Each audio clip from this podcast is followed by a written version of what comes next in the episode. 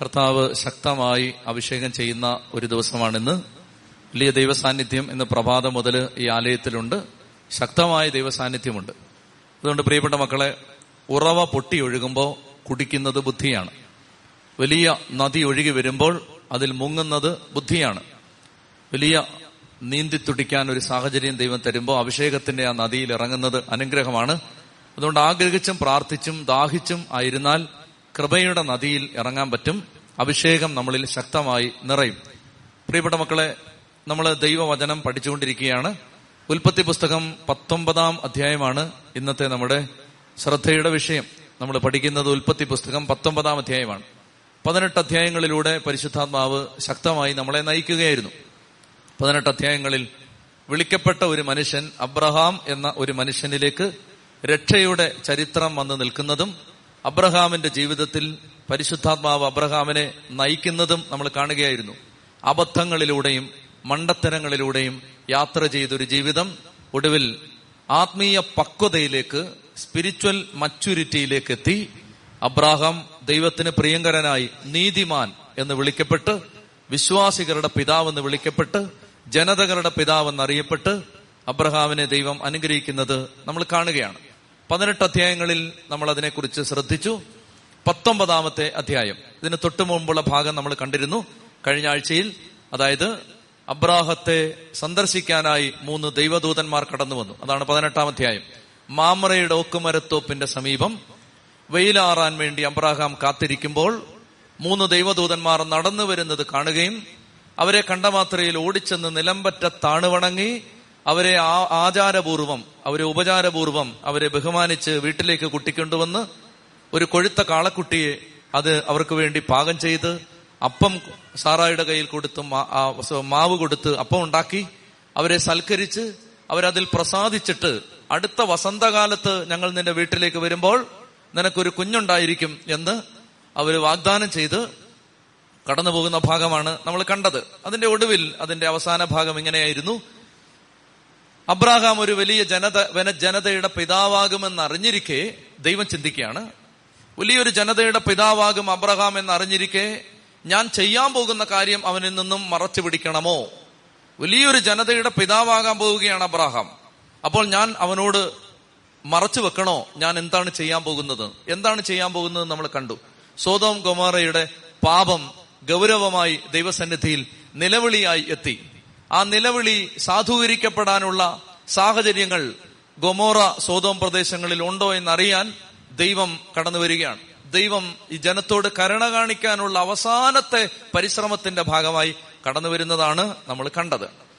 ഒടുവിൽ അബ്രാഹാം ലേലം വിളിച്ചു. നമ്മൾ കണ്ടത് അൻപത് നീതിമാന്മാരുണ്ടെങ്കിൽ നീ നശിപ്പിക്കുമോ? നാൽപ്പത് നാൽപ്പത്തഞ്ച് പേരുണ്ടെങ്കിൽ നശിപ്പിക്കുമോ? നാൽപ്പത് പേരുണ്ടെങ്കിൽ നശിപ്പിക്കുമോ? മുപ്പത് പേരുണ്ടെങ്കിൽ നശിപ്പിക്കുമോ? ഇരുപത് പേരുണ്ടെങ്കിൽ നശിപ്പിക്കുമോ? പത്ത് പേരുണ്ടെങ്കിൽ നശിപ്പിക്കുമോ? പത്ത് പേരുണ്ടെങ്കിൽ പോലും ഈ ദേശത്തെ ഞാൻ നശിപ്പിക്കില്ലെന്ന് ദൈവം പറയുന്നു. പക്ഷെ അവിടെ പത്ത് നീതിമാന്മാർ പോലുമില്ല. അങ്ങനെ പത്തൊമ്പതാമത്തെ അധ്യായത്തിൽ സോതോം കുമാറയെ തീയും ഗന്ധകവും ഇറങ്ങി നശിപ്പിക്കാനുള്ള ദൈവത്തിന്റെ അരുളപ്പാടുമായി ദൂതന്മാര് സോതോം കുമാറ പ്രദേശത്തിലേക്ക് കടന്നു ചെല്ലുന്ന ഭാഗമാണ് പത്തൊമ്പതാമത്തെ അധ്യായം. പത്തൊമ്പതാം അധ്യായം തുടങ്ങുന്നത് ഇങ്ങനെയാണ് വൈകുന്നേരമായപ്പോൾ ആ രണ്ട് ദൂതന്മാർ സോതോമിൽ ചെന്നു ലോത്ത് നഗര കവാടത്തിൽ ഇരിക്കുകയായിരുന്നു. സിറ്റി ഗേറ്റ് നഗര നഗരകവാടം. നഗരകവാടത്തിൽ ലോത്ത് ഇരുന്നു എന്ന് പറഞ്ഞാൽ അയാൾ അവിടുത്തെ സെക്യൂരിറ്റി ആയിരുന്നെന്ന് അല്ല അതിന്റെ അർത്ഥം. ലോത്തിന് സെക്യൂരിറ്റി പണിയായിരുന്നു എന്ന് ആരും വിചാരിക്കരുത്. നഗര കവാടത്തിൽ ഇരിക്കുക എന്ന് ബൈബിളിൽ പറഞ്ഞാൽ അതിന്റെ അർത്ഥം നഗര കവാടത്തിൽ ഇരിക്കുന്നത് ആ നഗരത്തിലെ ശ്രേഷ്ഠന്മാരാണ്. ശ്രേഷ്ഠന്മാർ എൽഡേഴ്സ് ആ നഗരകവാടത്തിൽ അവരിയ്ക്കുന്നത് ന്യായം വിധിക്കാനാണ്. നഗരത്തിലെ രണ്ടുപേർ തമ്മിലോ രണ്ട് കൂട്ടർ തമ്മിലോ പരാതിയോ പ്രതികൂലമായ സാഹചര്യങ്ങളോ എന്തെങ്കിലും കലഹങ്ങളോ ഉണ്ടായാൽ അതിന് ന്യായം വിധിക്കാനായി നമ്മുടെ കോടതി പോലെ ആ കോടതിയിൽ ന്യായാധിപൻ വിധിവാചകം ഉച്ചരിച്ച് നീതി നടത്തി കൊടുക്കുന്നത് പോലെ നീതി നടത്തി കൊടുക്കുന്ന ഇടമാണ് നഗരകവാടം. നഗരകവാടത്തിൽ ഇരുന്നു എന്ന് പറഞ്ഞാൽ വഴി ചായക്കടയിൽ ചാരിബഞ്ചിൽ അല്ലെങ്കിൽ വഴിയിലുള്ള കലുങ്കിൽ ചേട്ടന്മാരിരിക്കുന്ന പോലെയുള്ള ഇരിപ്പല്ലത്.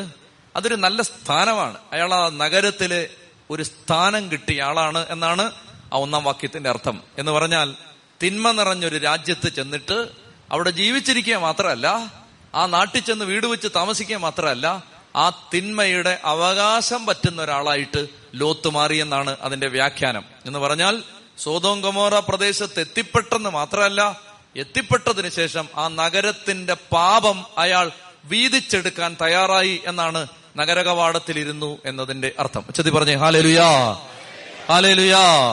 അപ്പോൾ വൈകുന്നേരമായപ്പോ രണ്ട് ദൂതന്മാർ സോതോമിൽ ചെന്നു ലോത്ത് നഗരവാതിക്കരിക്കുകയായിരുന്നു അവരെ കണ്ടപ്പോൾ ലോത്ത് അവരെ എതിരേൽക്കാനായി എഴുന്നേറ്റ് ചെന്ന് നിലം പറ്റത്താണ് വണങ്ങി. ലോത്ത് രക്ഷപ്പെട്ടത്. സത്യത്തിൽ ലോത്തിന്റെ ജീവിതത്തിലെ ധാർമ്മികത കൊണ്ടല്ല. ശ്രദ്ധിക്കണം നിങ്ങളത്. ലോത്ത് തീയും ഗന്ധകവും ഇറങ്ങി ഒരു ദേശം മുഴുവൻ കത്തിച്ചാമ്പലാവുന്ന ഒരു നേരത്ത് ലോത്തും ലോത്തിന്റെ മക്കളും പുത്രിമാരും രക്ഷപ്പെടുന്നത് ലോത്ത് ചെയ്ത സന്മാർഗം കൊണ്ടല്ല. അതിന് രണ്ട് കാരണമുണ്ട്. ഒന്ന് ഒരു പാവപ്പെട്ടവൻ ചങ്ക് നുറുങ്ങി കരഞ്ഞ് ദൈവത്തിന്റെ മുമ്പിൽ നിലംപറ്റ താണു വണങ്ങി കരഞ്ഞ് കരഞ്ഞ് കരഞ്ഞ് ദൈവമേ രക്ഷപ്പെടുത്തുമോ രക്ഷപ്പെടുത്തുമോ രക്ഷപ്പെടുത്തുമോ എന്ന് പറഞ്ഞ് ചോദിച്ചിട്ടുണ്ട്. മധ്യസ്ഥം ചെയ്യാൻ ഒരാളുണ്ടായിരുന്നു. ഒന്ന്. രണ്ടാമത്തേത് ഇയാൾ ആചാര മര്യാദയുള്ളവനായിരുന്നു ഇയാൾക്ക് മര്യാദയുള്ളവനായിരുന്നു. നിങ്ങൾ ദൈവത്തിന്റെ ദൂത് കേട്ടുകൊള്ളുക. നിങ്ങൾക്ക് വേണ്ടി കരയാനും തകരാനും ഉരുകാനും പ്രാർത്ഥിക്കാനും ഒരാളുണ്ടെങ്കിൽ നിത്യനാശത്തിലേക്ക് നിങ്ങളുടെ ആത്മാവ് വീഴുകയില്ലെന്ന് പറയുന്ന പുസ്തകമാണ് വേദപുസ്തകം. രണ്ടാമത്തേത് നിങ്ങളുടെ ജീവിതത്തിലെ നേരും നന്മയും നെറിയും നിങ്ങളുടെ ജീവിതത്തിലെ കരുണയും വറ്റിപ്പോയിട്ടില്ലെങ്കിൽ നിങ്ങളുടെ ആത്മാവ് നരകത്തിന്റെ പാതാളക്കുഴിയിലേക്ക് എത്തുകയില്ല എന്ന് പറയുന്ന പുസ്തകമാണ് ബൈബിൾ. ചെത്തി പറഞ്ഞേ ഹാലേലുയാ ഹാലേലുയാ. പ്രിയപ്പെട്ട മക്കളെ അതുകൊണ്ട് ഈ മനുഷ്യൻ എന്തുകൊണ്ടാണ് അയാൾ നന്മ ചെയ്തിട്ടല്ല? തീരുമാനം എല്ലാം ശരിയായിട്ടല്ല. അയാളുടെ ജീവിതത്തിൽ സംഭവിച്ചതെല്ലാം നല്ലതായിട്ടല്ല. അയാൾ മക്കളെല്ലാം സന്മാർഗം പഠിപ്പിച്ചിട്ടല്ല. നമ്മൾ താഴോട്ട് വരുമ്പോൾ കാണുന്നുണ്ട്. അയാൾ നല്ല കാര്യം പറയുമ്പോൾ ആളുകൾ ചിരിക്കും കുറെ കഴിയുമ്പോൾ എന്ന് പറഞ്ഞാൽ അയാൾ നല്ല കാര്യം പറഞ്ഞിട്ടില്ലെന്നാണ് അതിന്റെ അർത്ഥം ഇത്രയും കാലം. അതൊന്നും ചെയ്തിട്ടല്ല. പക്ഷെ അയാളുടെ ചങ്കിനകത്ത് ഒരു നന്മയുണ്ടായിരുന്നു. അവന്റെ ഹൃദയത്തിനകത്ത് ഒരു നേരുണ്ട് സത്യസന്ധതയുണ്ട് നന്മയുണ്ട്. തോപിത്തിന്റെ പുസ്തകത്തിൽ നമ്മൾ വായിക്കുന്നുണ്ട് ദാനധർമ്മം ജ്വലിക്കുന്ന അഗ്നിയെ കെടുത്തിക്കളയും. എന്ന് പറഞ്ഞാൽ തോബിത്ത് തോബിയാസിന് ഉപദേശം കൊടുക്കുന്ന സമയത്ത് അദ്ദേഹം പറഞ്ഞു കൊടുക്കുകയാണ് അദ്ദേഹം മകനോട് പറഞ്ഞു കൊടുക്കുകയാണ് മോനെ നീ പാവപ്പെട്ടവരോട് കരുണയുള്ളവനായിരിക്കണം. തോബിത്തിന്റെ പുസ്തകം നാലാം അധ്യായം തോബിത്ത് നാല് ആറ് മുതൽ. നിന്റെ പ്രവർത്തികൾ സത്യനിഷ്ഠമായിരുന്നാൽ നിനക്ക് ഐശ്വര്യം ഉണ്ടാവും. ദാനധർമ്മം ചെയ്യുന്നതിൽ മടി കാണിക്കരുത്. പാവപ്പെട്ടവനിൽ നിന്ന് മുഖം തിരിക്കരുത്. അപ്പോൾ ദൈവം നിന്നിൽ നിന്നും മുഖം തിരിക്കില്ല. എന്തെന്നാൽ എട്ടാം വാക്യം സമ്പത്തേറുമ്പോൾ അതനുസരിച്ച് ദാനം ചെയ്യണം. കുറച്ചേ ഉള്ളെങ്കിൽ അതനുസരിച്ച് ദാനം ചെയ്യാൻ മടിക്കരുത്. ദരിദ്രകാലത്തേക്ക് ഒരു നല്ല സമ്പാദ്യം നേടിവെക്കുകയായിരിക്കും നീ അതുവഴി ചെയ്യുന്നത്. എന്തെന്നാൽ ദാനധർമ്മം മൃത്യുവിൽ നിന്ന് രക്ഷിക്കുകയും അന്ധകാരത്തിൽ പെടുന്നതിൽ നിന്ന് കാത്തുകൊള്ളുകയും ചെയ്യും. അന്ധകാരത്തിൽ പെടുന്നതിൽ നിന്ന്. അത് അന്ത്യവിധിയെക്കുറിച്ചാണ്. അതൊരു മനുഷ്യന്റെ ആത്മാവിന് എത്തിപ്പെടാൻ സാധിക്കുന്ന ദുരിതത്തിന്റെ അങ്ങേയറ്റത്തെക്കുറിച്ചാണ് പറയുന്നത്. അന്ധകാരത്തിൽ പെടുന്നതിൽ നിന്ന് ദാനധർമ്മം നിന്നെ കാത്തുകൊള്ളും. എന്ന് പറഞ്ഞാൽ കർത്താവായ യേശുക്രിസ്തുവിൽ വിശ്വസിച്ചിട്ട് കരുണയുള്ള ഒരു ജീവിതം നയിച്ചാൽ അന്ധകാരത്തിൽ പെടുന്നതിൽ നിന്ന് അത് നമ്മളെ തടയും. അപ്പൊ ലോത്ത് രക്ഷപ്പെട്ടത് ഇങ്ങനെ ചില സുഹൃതങ്ങൾ അയാളുടെ ജീവിതത്തിൽ ഉണ്ടായിരുന്നത് കൊണ്ടാണ്. അപ്പോ ഈ മനുഷ്യൻ ഈ ദൂതന്മാരെ കണ്ടിട്ട് ദൂതന്മാരാണെന്നൊന്നും അറിയാൻ പാടില്ല. ആ നഗരത്തിലേക്ക് പ്രവേശിച്ച ഏതോ അപരിചിതർ വഴി കാണാതെ വഴി അറിയാതെ ദിശാബോധമില്ലാതെ അന്തി ഉറങ്ങാൻ ഇടമില്ലാതെ അങ്ങനെ സഞ്ചരിക്കുന്ന രണ്ടുപേർ ആ രണ്ടുപേർക്ക് രാത്രിയിൽ അന്തി ഉറങ്ങാൻ ഒരിടം കൊടുക്കാൻ അയാൾ തയ്യാറായി എന്ന അയാളുടെ കരുണയുടെ ഹൃദയവാതിൽ തുറക്കപ്പെട്ടു എന്നതാണ് അയാൾ അനുഗ്രഹിക്കപ്പെട്ടതിന്റെ കാരണം. അതുകൊണ്ട് നന്മയും കരുണയും വറ്റാത്ത കാലത്തോളം നമ്മുടെ ജീവിതത്തിനും കുടുംബത്തിനും തലമുറകൾക്കും പ്രതീക്ഷയുണ്ടെന്ന് നിങ്ങൾ ഓർത്തിരിക്കണം. പ്രിയപ്പെട്ട മക്കളെ അങ്ങനെ ഈ മനുഷ്യൻ ഈ ദൂതന്മാരെ സ്വീകരിച്ച് വീട്ടിലേക്ക് കൊണ്ടുവന്നു. ഈ ദാസന്റെ യജമാനന്മാരെ ഈ ദാസന്റെ വീട്ടിലേക്ക് വന്നാലും കാൽ കഴുകി രാത്രി ഇവിടെ തങ്ങിയാലും രാവിലെ എഴുന്നേറ്റ് യാത്ര തുടരാം. അവർ മറുപടി പറഞ്ഞു വേണ്ട രാത്രി ഞങ്ങൾ തെരുവിൽ കഴിച്ചു കൂട്ടിക്കൊള്ളാം അവൻ വളരെയേറെ നിർബന്ധിച്ചപ്പോൾ അവർ അവന്റെ വീട്ടിലേക്ക് പോയി. അവൻ അവർക്കൊരു വിരുന്നൊരുക്കി. അവർ കിടക്കും മുമ്പേ ശ്രദ്ധിക്കുക. ഇനി ഇതാണ് സോതോമിന്റെ പ്രശ്നം. അവർ കിടക്കും മുമ്പേ സോതോം നഗരത്തിന്റെ എല്ലാ ഭാഗത്തു നിന്നും യുവാക്കന്മാർ ആണുങ്ങൾ യുവാക്കന്മാർ യങ് ബോയ്സ് ചെറുപ്പക്കാര് ആണുങ്ങൾ ശ്രദ്ധിച്ചു. അവർ കിടക്കും മുമ്പേ യുവാക്കന്മാർ മുതൽ വൃദ്ധന്മാർ വരെയുള്ള പുരുഷന്മാരാണ് എല്ലാവരും വന്ന് വീട് വളഞ്ഞു. അപ്പൊ രണ്ട് പുരുഷന്മാരുടെ രണ്ട് പുരുഷന്മാരുടെ വേഷത്തിലാണ് രൂപത്തിലാണ് ദൂതന്മാർ പ്രത്യക്ഷപ്പെട്ടിരിക്കുന്നത്. സോതോമിലെ പുരുഷന്മാർ വീട് വളഞ്ഞു. അവർ വിളിച്ചു പറയുകയാണ് അവർ ലോത്തിനെ വിളിച്ചു പറഞ്ഞു രാത്രി നിന്റെ അടുക്കൽ വന്നവരെവിടെ? ഞങ്ങൾക്ക് അവരുമായി സുഖഭോഗങ്ങളിൽ ഏർപ്പെടേണ്ടതിന് അവരെ പുറത്തു കൊണ്ടുവരിക. അപ്പൊ ഇതാണ് sodomy S O D O M Y sodomy homosexuality സ്വവർഗഭോഗം. പ്രിയപ്പെട്ടവരെ ദൈവത്തിന്റെ സന്നിധിയിൽ പ്രതികാരത്തിന് വേണ്ടി നിലവിളിക്കുന്ന നാല് പാപങ്ങളുണ്ട്. കത്തോലിക്ക സഭയുടെ മതബോധന ഗ്രന്ഥം ആയിരത്തി എണ്ണൂറ്റി അറുപത്തി ഏഴാമത്തെ ഖണ്ഡിക. അതിനകത്ത് പറയുന്നത് ഇങ്ങനെയാണ്. പ്രതികാരത്തിന് വേണ്ടി നിലവിളിക്കുന്ന നാല് പാപങ്ങളുണ്ട്. ആ നാല് പാപങ്ങളിലെ ഒന്നാമത്തേതാണ് ബോധപൂർവം ചെയ്യുന്ന കൊലപാതകം. രണ്ടാമത്തേതാണ് സ്വവർഗഭോഗം. മൂന്നാമത്തേതാണ് അനാഥൻ അഗതി പാവപ്പെട്ടവൻ പരദേശി ഇവരോട് കാണിക്കുന്ന ക്രൂരത. നാലാമത്തേതാണ് കൂലി ചെയ്തിട്ട് വേല ജോലി ചെയ്തിട്ട് വേലക്കാരന് കൂലി കൊടുക്കാതിരിക്കുന്നത്. ജോലി ചെയ്തിട്ട് വേലക്കാരന് കൂലി കൊടുക്കാതിരിക്കുന്നത്. അങ്ങനെ നാല് കാര്യങ്ങൾ. യാക്കോബ് ശ്രീകാരുടെ ലേഖനത്തിൽ പറയുന്നുണ്ട് നിങ്ങൾ വേലക്കാരിൽ നിന്ന് പിടിച്ചു വെച്ച പത്തായ്പുരകളിൽ നിങ്ങൾ സൂക്ഷിച്ചു വെച്ചത് നിങ്ങൾക്കെതിരെ നിലവിളിക്കുന്നു. ആബേലിനോട് സോറി കായനോട് ദൈവം പറയുന്നുണ്ട് ആബേലിന്റെ രക്തം നിനക്കെതിരെ നിലവിളിക്കുന്നു.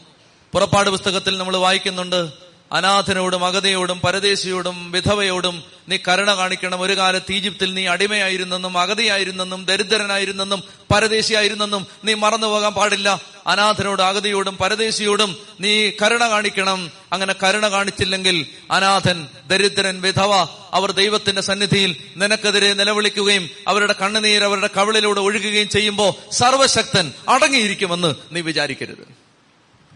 പ്രിയപ്പെട്ടവരെ എനിക്ക് വിശദീകരിക്കാൻ നേരമില്ല. ഈ നാല് കാര്യങ്ങൾ വീട്ടിൽ കിടന്ന് പ്രതികാരത്തിന് വേണ്ടി കിടന്ന് നിലവിളിക്കും. അപ്പൊ അങ്ങനെ പ്രതികാരത്തിന് വേണ്ടി കിടന്ന് നിലവിളിച്ച പാവങ്ങളിൽ ഒന്നാണിത്. സ്വവർഗഭോഗം ദൈവം സ്ഥാപിച്ച സംവിധാനങ്ങളെ കുറുകെ കടക്കുന്നത് അപകടമാണ്.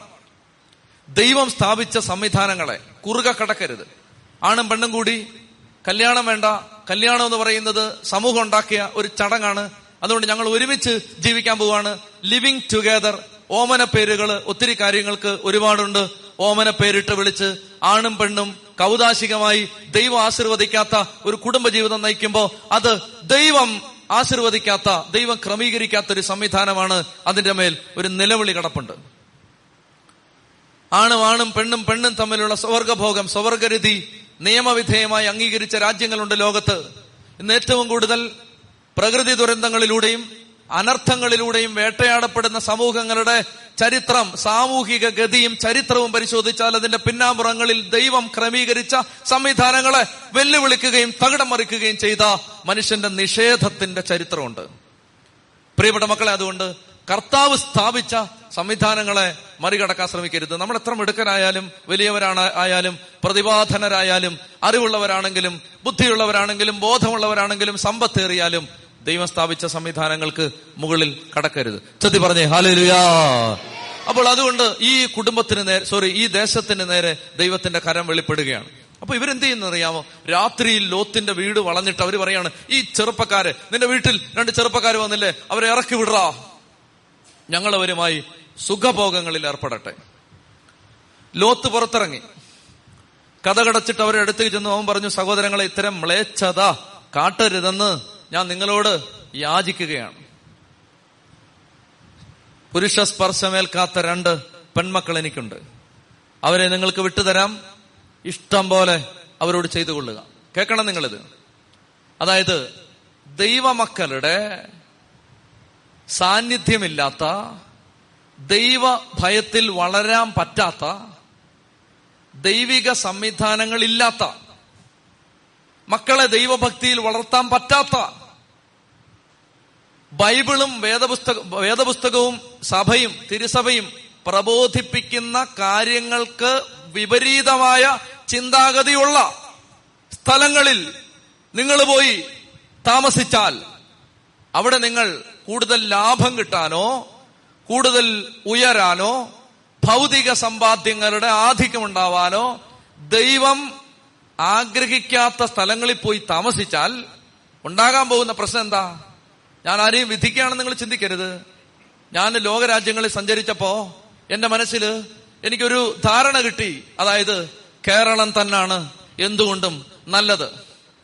അമേരിക്ക പോകുന്നത് പറയാൻ കൊള്ളാം. അമേരിക്ക ജീവിക്കുന്നു എന്നൊക്കെ പറയാൻ നല്ലതാണ്. ഇംഗ്ലണ്ട് ജീവിക്കുന്നു എന്നൊക്കെ പറയാൻ നല്ലതാണ്. കാനഡയിലാണ് മകൻ മകൾ എന്നൊക്കെ പറയാൻ നല്ല നല്ലതാണ്. ഐ എൽ ടി എസ് എഴുതിയിട്ട് നല്ല റിസൾട്ടിന് വേണ്ടി ധ്യാനകേന്ദ്രത്തിൽ വന്നവരുടെ മുഖം ഒന്നും വാടരുത്. കേരളം തന്നെയാണ് നല്ലത്. കാരണം എന്തെന്നറിയാമോ കേരളത്തിൽ മിനിമം പള്ളിയുണ്ട് വേദപാഠമുണ്ട് വൈദികരുണ്ട് വിശുദ്ധരായ അനേകം ശുശ്രൂഷകരുണ്ട് ധ്യാനകേന്ദ്രങ്ങളുണ്ട്. നിന്റെ മക്കൾക്ക് മനസ്സ് വെച്ചാൽ ദൈവത്തെ അറിഞ്ഞ് വളരാൻ പറ്റുന്ന സാഹചര്യങ്ങളും സംവിധാനങ്ങളും ഒരുക്കി വെച്ചൊരു മണ്ണിൽ നിന്ന് ഭൗതിക ലാഭത്തിന് വേണ്ടി മറ്റൊരു സ്ഥലത്തേക്ക് പറിച്ചു നടമ്പോ ഒന്നല്ല കേട്ടോ. ഒരായിരം തവണ ആലോചിച്ചിട്ട് ഒരു സ്റ്റെപ്പ് മുന്നോട്ട് വെക്കാവൂ. ചെത്തി പറഞ്ഞേ ഹാലേലുയാ ഹാലേലുയാ. അതായത് സോതോം കൊമോറ കൊള്ളാം. ഫലഭൂഷ്ടിയുള്ള മണ്ണാണ്. കൃഷി ചെയ്യാൻ കൊള്ളാം. സമ്പത്ത് കൂടും. അങ്ങനെ വിചാരിച്ചിറങ്ങിയതാണ്. അങ്ങനെ ഇറങ്ങി ചെന്നിട്ട് അവിടേക്ക് ചെന്ന് അവിടെ ജീവിച്ചു കഴിഞ്ഞപ്പോ ഉണ്ടല്ലോ ദൈവം പറയാണ് മക്കൾ രണ്ടുപേരകത്തുണ്ടെന്ന് മക്കൾ രണ്ടുപേരകത്തുണ്ടെന്ന് പുരുഷന്മാർ അവരെ തൊട്ടിട്ടില്ലെന്ന്. വേണമെങ്കിൽ നിങ്ങളുടെ രാസലീലകൾക്ക് ഈ രാത്രിയിൽ അവരെ വിട്ടുതരാമെന്ന് ആരാ പറയുന്നത്? അപ്പൻ. എന്തുകൊണ്ട് അപ്പൻ അങ്ങനെ പറയുന്നത്? ഈ നാട്ടിൽ ധാർമ്മികത അല്പം പോലുമില്ല ആ ധാർമ്മികതയില്ലാത്തൊരു നാട്ടിലെ അധാർമികതയുടെ കാറ്റ് അവന്റെ ചങ്കിനകത്തേക്കും തലക്കകത്തേക്കും നല്ലപോലെ ആഞ്ഞടിച്ചിട്ടുണ്ട്. അവൻ ഇതിൽ അപ്പുറം പറഞ്ഞില്ലേ ഭാര്യയെ വിട്ടുതരാന്ന് പറഞ്ഞില്ലേ ഉള്ളൂ. അത്ഭുതം. ചെത്തി പറഞ്ഞേ ഹാലേലുയാ. ഹാലേലുയാ.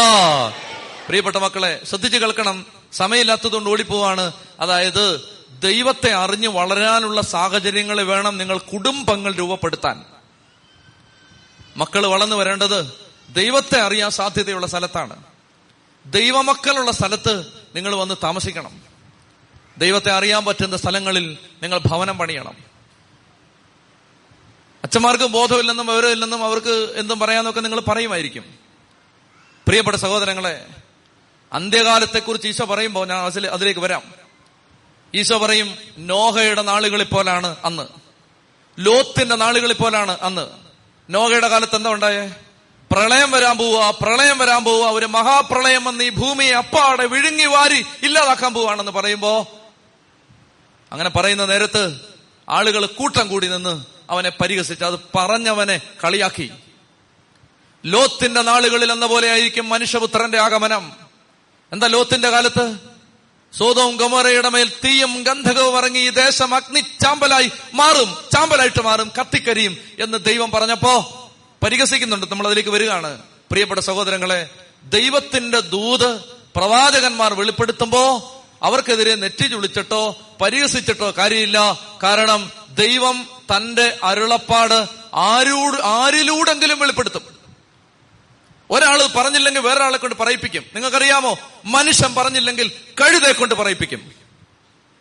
മനുഷ്യൻ പറഞ്ഞില്ലെങ്കിൽ കഴുതയെ കൊണ്ട്. ബാലാം പറയാതിരുന്നപ്പോ ബാലാമിന്റെ കഴുതയെ കൊണ്ട് അത് പറയിപ്പിച്ചു. ആരെങ്കിലും പറഞ്ഞില്ലെങ്കിൽ ആരെ കൊണ്ടെങ്കിലും ദൈവം അത് പറയിപ്പിക്കും. അപ്പോ ദൈവം തരുന്ന വെളിപ്പെടുത്തലുകൾക്ക് നേരെ മുഖം തിരിച്ചിട്ട് കാര്യമില്ല. എനിക്ക് പറയാനുള്ളത് പ്രിയപ്പെട്ടവരെ അഞ്ച് സെന്റും ചോരുന്നൊരു കൂരയുമേ നിങ്ങൾക്ക് ഈ കേരളത്തിലുള്ളെങ്കിലും നിങ്ങൾ ഒന്ന് പറിച്ചു നടുന്നതിന് മുമ്പ് ഒന്നുകൂടെ ചിന്തിക്കണമെന്നാണ് എന്റെ വിനീതമായ അഭിപ്രായം. ചെത്തി പറഞ്ഞേ ഹാലേലുയാ ഹാലേലുയാ. ഓൺലൈനിലൂടെയും ഇന്റർനെറ്റിലൂടെയും ഫേസ്ബുക്കിലൂടെയൊക്കെ ഇത് കേൾക്കുന്ന മക്കളോട് എനിക്ക് പറയാനുള്ളത് എത്രയും പെട്ടെന്ന് തിരിച്ചു വരാൻ പറ്റുമെങ്കിൽ തിരിച്ചു വരണമെന്നാണ് എന്റെ അഭിപ്രായം. ചെത്തി പറഞ്ഞേ ഹാലേലുയാ. പ്രിയപ്പെട്ട എന്റെ സഹോദരങ്ങൾ അതിന്റെ കാരണം എന്ന് പറഞ്ഞാൽ ഇത് അന്ത്യകാഹളം മുഴങ്ങുന്ന കാലമാണ്. ഇനി അധികം സമയമില്ല. ഇനി അധികം സമയമില്ല. സമയമില്ല. സമയമില്ല. ഇനി അധികം സമയമില്ല. സമയമില്ലെന്ന് പറഞ്ഞോണ്ട് ഞാൻ നമ്മൾ വരെ അതിലേക്ക് വരികയാണ്. ഈ കാഹളം മുഴങ്ങുന്ന സമയത്തും കർത്താവിന്റെ വരവിന്റെ സമയത്തും പിന്നെ അടുത്തൊരു സെക്കൻഡ് ഇല്ല. പിന്നൊരു കുംഭസാരത്തിന് നേരമില്ല. പിന്നെ ഒരു പറിച്ചു നടിയിൽ സമയമില്ല. വേരോടെ പിഴുത് മാറ്റിവെക്കാൻ പിന്നെ ഒരു നേരെ നൊടിനാഴിക നേരത്തിൽ കണ്ണിമയ്ക്കുന്ന വേഗത്തിൽ എല്ലാം സംഭവിക്കും. സംഭവിക്കും എന്ന് പറയുന്നതിന്റെ കാരണം ഈ പുസ്തകത്തിൽ അങ്ങനെ പറഞ്ഞിട്ടുണ്ട്. അതുകൊണ്ട് അത് സംഭവിക്കുക തന്നെ ചെയ്യും. പ്രിയപ്പെട്ട സഹോദരങ്ങളെ ഡാനിയലച്ചൻ ഇവിടെ നിപ്പില്ല എന്ന് പറഞ്ഞാൽ ഞാൻ ചിലപ്പോൾ വിശ്വസിക്കാം. നിങ്ങൾ അവിടെ ഇരിപ്പില്ലെന്ന് പറഞ്ഞാലും വിശ്വസിക്കാം. യേശു വരുത്തില്ലെന്ന് പറഞ്ഞാൽ വിശ്വസിക്കാൻ പറ്റില്ല. കാരണം ഈ പുസ്തകത്തിൽ അത് എഴുതി വെച്ചിട്ടുണ്ട്. അത് അത് അത് സംഭവിക്കും. അത് മാത്രമേ സംഭവിക്കൂ. ചെത്തി പറഞ്ഞേ ഹാലേലുയാ. ഹാലേലുയാ. അതുകൊണ്ട് എന്റെ പ്രിയപ്പെട്ട മക്കളെ ശ്രദ്ധിച്ചു കേൾക്കുക. ഈ മനുഷ്യൻ പറയുകയാണ് സോതോം ഗൊമോറയിൽ ചെന്ന് ഏഴെട്ട് കൊല്ലം താമസിച്ചു കഴിഞ്ഞപ്പോ അല്ലെങ്കിൽ ഒരു പത്ത് നാൽപ്പത് കൊല്ലം താമസിച്ചു കഴിഞ്ഞപ്പോ ഈ മനുഷ്യൻ പറയുകയാണ് നിങ്ങൾ ചെറുപ്പക്കാരെ എന്റെ വീട്ടിൽ വന്ന ചേട്ടന്മാരെ നിങ്ങൾ വെറുതെ വിട്. ഞാൻ മക്കളെ വിട്ടു തരാന്ന്. അങ്ങനെ പറയാൻ ആ മനുഷ്യന് പറ്റുന്നത് എങ്ങനെയാൻ ചോദിച്ചാൽ നമ്മൾ ജീവിക്കുന്ന സമൂഹത്തിന്റെയും കാലത്തിലെയും നമ്മൾ ജീവിക്കുന്ന നമ്മൾ ഇടപഴകുന്ന വ്യക്തികളെയും നമ്മൾ ആരെയാണ് കാണുന്നത് ആരെയാണ് കേൾക്കുന്നത് ആരോടാണ് സമ്പർക്കം ചെയ്യുന്നത് ആരെയാണ് ഫോൺ വിളിക്കുന്നത് അവരുടെ കാറ്റ് ഇങ്ങോട്ട് അടിക്കും. മനസ്സിലായോ? അതുകൊണ്ട് ഇത് ശ്രദ്ധിക്കണം. ദൈവമക്കൾക്ക് കർത്താവിന് നിങ്ങളുടെ കുഞ്ഞിന് ഈ സ്കൂളിൽ നിങ്ങളുടെ കുഞ്ഞിനെ വിട്ടാൽ കുഞ്ഞിന്റെ വിശ്വാസം നഷ്ടപ്പെടുന്ന അത്രയും ആധിക്യമാണ്. ബൈബിളിൽ പറയുന്ന ദൈവ ദൈവം പറയുന്ന കാര്യങ്ങൾക്ക് വിപരീതമായിട്ട് പറയുന്ന ആളുകൾ ഒരുപാട് താമസിക്കുന്ന ഒരു സ്കൂളിലാണ് നിങ്ങളുടെ മക്കൾ വിടുന്നതെങ്കിൽ വിടരുത്. ആ വിടരുത്. അപ്പൊ നിങ്ങൾ പറയും കത്തനാരന്മാർക്ക് അങ്ങനെ പലതും പറയാം. എനിക്ക് ഇത്രേ പറയാനുള്ളൂ അറിയാത്ത പിള്ള ചൊറിയുമ്പം അറിയും. ക്ലിയർ തീർന്നു. പുരുഷ സ്പർശനമേൽക്കാത്ത രണ്ട് പെൺമക്കൾ എനിക്കുണ്ട്. അവരെ നിങ്ങൾക്ക് വിട്ടുതരാം. ഇഷ്ടമുള്ളതുപോലെ ചെയ്തു കൊള്ളുക എന്നാൽ ഈ പുരുഷന്മാരെ മാത്രം ഒന്നും ചെയ്യരുത്. എന്നാൽ അവർ എന്റെ എന്തെന്നാൽ അവർ എന്റെ അതിഥികളാണ്. മാറി നിൽക്കൂ. അവർ അട്ടഹസിച്ചു. മാറി നിൽക്കടാന്ന് പറഞ്ഞു. അവർ അട്ടഹസിച്ചു. പരദേശിയായി വന്നവൻ ന്യായം വിധിക്കാൻ ഒരുങ്ങുന്നോ. കണ്ടോ? വലിയ സീറ്റ് കിട്ടിയതാ കഴിഞ്ഞ ആഴ്ച വരെ. ഇന്നലെ വരെ അവിടെ വലിയ സീറ്റിലിരുന്നാണ്. പറയാണ് പരദേശി ഡാ പരദേശി. നീ കുറച്ച് നാളായിട്ട് ഞങ്ങൾ നോക്കി വെച്ചിരിക്കുകയാണ്. നീ നഗര കവാടത്തിൽ വന്ന് ന്യായം പറഞ്ഞുകൊണ്ടിരിക്കുന്നത്. നിന്നെ തട്ടാൻ ഞങ്ങളൊരു അവസരം നോക്കിയിരിക്കുകയായിരുന്നു. എടാ പരദേശി. പരദേശിയായി വന്നവൻ ന്യായം വിധിക്കുന്നോ? അവരോടെന്നതിനേക്കാൾ മോശമായി നിന്നോട് ഞങ്ങൾ പെരുമാറുന്ന അല്ലെങ്കിൽ നിന്നോട് ആദ്യം ഞങ്ങൾ മോശമായിട്ട് പെരുമാറുന്നു. അവർ ലോത്തിനെ ശക്തിയായി തള്ളിമാറ്റി വാതിൽ തല്ലിപ്പൊളിക്കാൻ ചെന്നു. പക്ഷേ ലോത്തിന്റെ അതിഥികൾ കൈനീട്ടി അവനെ വലിച്ച് വീട്ടിനുള്ളിലേക്കാക്കിയിട്ട് വാതിലടച്ചു. വാതിൽക്കലുണ്ടായിരുന്ന എല്ലാവരെയും അവർ അന്ധരാക്കി. കേക്കണേ വാതിക്കലുണ്ടായിരുന്ന എല്ലാവരെയും അവർ അന്ധരാക്കി. അവർ വാതിൽ തപ്പിത്തടഞ്ഞു വലഞ്ഞു. എന്താ അതിന്റെ അർത്ഥം എന്നറിയാമോ? ദൂതന്മാർ കൈനീട്ടി ലോത്തിനെ പിടിച്ച് അകത്തോട്ടം കിട്ടു പെട്ടകത്തിന്റെ വാതിൽ നോഹ അടച്ചതുപോലെ വീടിന്റെ വാതിൽ അടച്ചു എന്നിട്ട് അവർ അകത്ത് നിന്നുകൊണ്ട് എല്ലാം അന്ധരായിട്ട് പോട്ടെ എന്ന് പറഞ്ഞു. അപ്പൊ ക്ഷണനേരം കൊണ്ട് വെളിയിൽ നിന്നവരെല്ലാം അന്ധരായി. അടുത്ത വാക്യം എന്താണെന്നറിയാമോ? അന്ധരായിട്ടും അവർ വാതിൽ തപ്പി നടക്കുകയാണ്. അന്ധരായിട്ടും അന്ധരായിട്ടും അവർ വാതിൽ എന്ന് പറഞ്ഞാൽ എന്താ? ഇത് പൊളി പൊളിച്ചകത്ത് കയറാൻ. ഇട കണ്ണടഞ്ഞപ്പോഴെങ്കിലും ഇവൻ വീട്ടിൽ പോണ്ടേ? കണ്ണ് കാണാതായിട്ട് ഇവൻ വീട്ടിൽ പോണ്ടേ? പ്രിയപ്പെട്ട സഹോദരങ്ങളെ അന്തരാക്കപ്പെട്ടിട്ടും വാതിൽ തപ്പി നടക്കുന്ന അനേകര് ദൈവസഭയിലുണ്ട് നമ്മുടെ കൂട്ടത്തിലുണ്ട്. ചെത്തി പറഞ്ഞേ ഹാലേലുയാ. അതായത് എടാ ഇത് ഇതിന് ഇതിനും മേൽ ദുരിതം ഇനി എന്ത് വരാനാ? അത് വന്നിട്ടും പിന്നെ അന്ധതയാണ്. പിന്നെ വാതിൽ തപ്പി അടക്കാണ് കാരണം ഈ പാപത്തിൽ നിന്ന് പുറത്തു കിടക്കാൻ വയ്യ. പുറത്തു കിടക്കാൻ വയ്യാതെ അന്ധത വന്നിട്ടും the struck struck dumb with blindness എന്ന സ്ട്രക്ക് അത്രയും പഞ്ചില്ല മലയാളത്തിന്. സ്ട്രക്ക് എന്നാണ് പറയുന്നത്. സ്ട്രക്ക് ദം വിത്ത് ബ്ലൈൻഡ്നെസ് അന്ധത കൊണ്ട് അവരെ പ്രഹരിച്ചു എന്നാണ് ഇംഗ്ലീഷ്.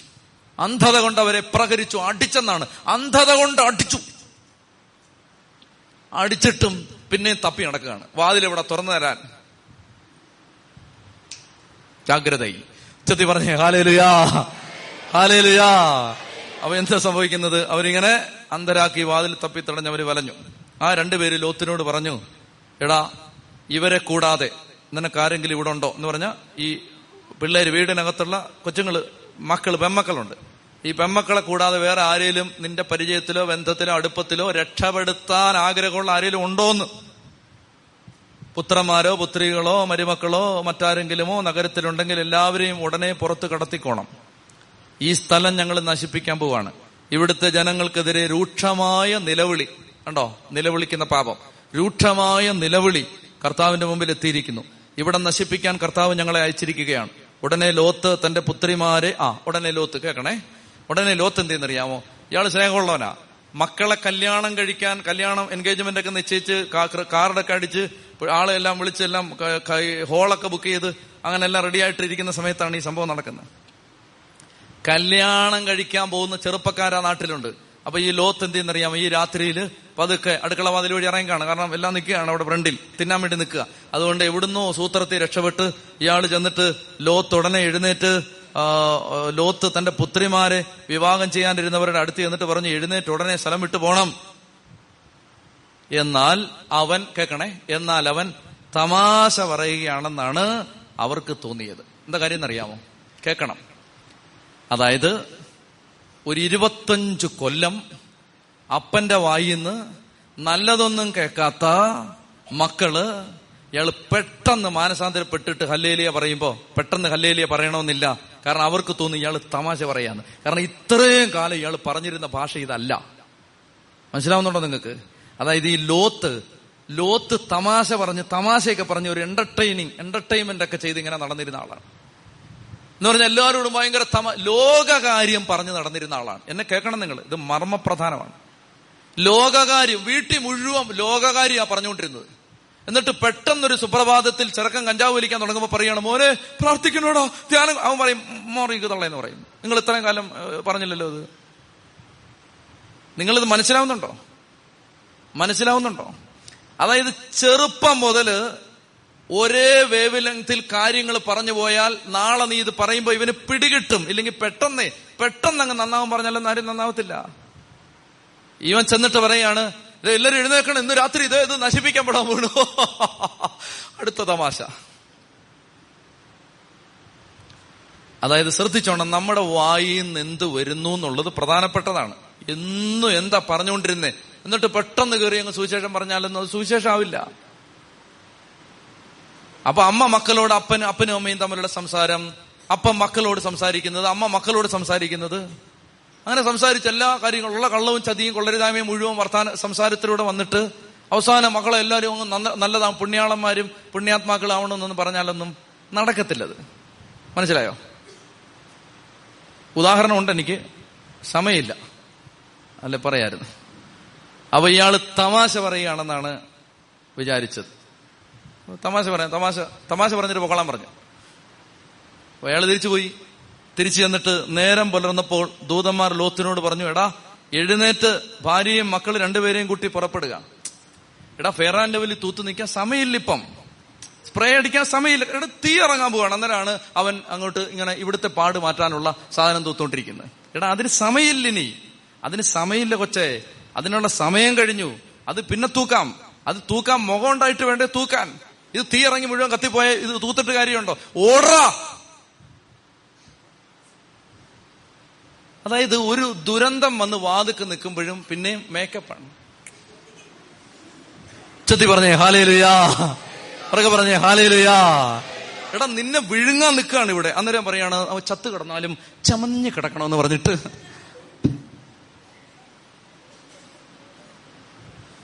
എഴുന്നേറ്റ് പോടാ. പോരുത്. ലോകത്തിനോട് കർത്താവിന് അവനോട് കര ആ എന്നാൽ അവൻ മടിച്ചു നിന്നു. കണ്ടോ? നമ്മുടെ അവസ്ഥ ഏത്? മടിച്ചു നിന്നു. കർത്താവിന് അവനോട് കരുണ തോന്നിയതുകൊണ്ട് ആ മനുഷ്യൻ ആ മനുഷ്യർ അവനെയും ഭാര്യയും മക്കളെയും കൈക്ക് പിടിച്ച് വലിച്ചോണ്ടോടി നഗരത്തിന് വെളിയിലേക്ക് തള്ളിവിട്ടു. കൈക്ക് പിടിച്ച് ഇവന് കരുണ തോന്നിയതുകൊണ്ടേ. എന്നാലും ചോദിക്കേ നമ്മളൊക്കെ ജീവിച്ചിരിക്കുന്നത് എന്തുകൊണ്ടാണ് ഞാൻ എന്റെ കാര്യം ഞാൻ പറയാം. ഞാനൊക്കെ ജീവിച്ചിരിക്കുന്നത് എന്നെ ഇങ്ങനെ വലിച്ചോണ്ട് പോയി തള്ളി വെളിയിൽ ഇറക്കി വിട്ടുകൊണ്ടാണ് ഞാൻ ഇങ്ങനെ ഇന്ന് ജീവിച്ചിരിക്കുന്നത്. നിങ്ങളുടെ കാര്യം നിങ്ങൾ അൽഫോൻസാമയുടെ അനിയത്തിമാരായതുകൊണ്ട് എനിക്കറിയത്തില്ല. എന്റെ കാര്യം ഞാൻ പറയാം. അതായത് ഈ കരുണയുടെ കരം വന്നിട്ട് കരുണയുടെ കരം വന്നിട്ട് നമ്മളെ ഇങ്ങനെ വലിച്ച് വലിച്ച് ആവത്തിപ്പെടാൻ പോവുക വാതുക്കെ ചെന്ന് നിൽക്കുക. വലിച്ചോണ്ട് പോയി നഗരത്തിന് വെളിയിൽ കൊണ്ട് തള്ളിവിട്ടത് കൊണ്ടാണ് ഇന്ന് ഈ പത്തൊമ്പതാം അധ്യായം വായിക്കാൻ ഞാൻ ഇവിടെ നിൽക്കുന്നത്. അതെല്ലാവരുടെയും ജീവിതത്തിലുണ്ടെന്നാണ് എന്റെ വിചാരം. കരുണയുടെ കൈ വന്ന് വലിച്ചുകൊണ്ടുപോയി നഗരത്തിന് വെളിയിലേക്ക് തള്ളിവിട്ട ജീവിതങ്ങൾ. അവരെല്ലാം പറഞ്ഞു ജീവൻ വേണമെങ്കിൽ ഓടിപ്പൊക്കോളുക. ജീവൻ വേണമെങ്കിൽ ഓടിപ്പൊക്കോളുക. പിന്തിരിഞ്ഞു നോക്കരുത്. താഴ്വരയിലെങ്ങും തങ്ങരുത്. മലമുകളിലേക്ക് ഓടി രക്ഷപ്പെടണം. അല്ലെങ്കിൽ നിങ്ങൾ വെന്ത് മരിക്കും.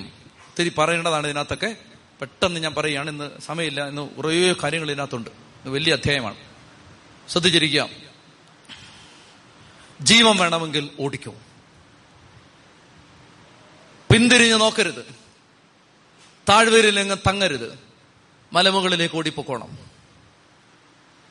എന്താ മാനസാന്തരം?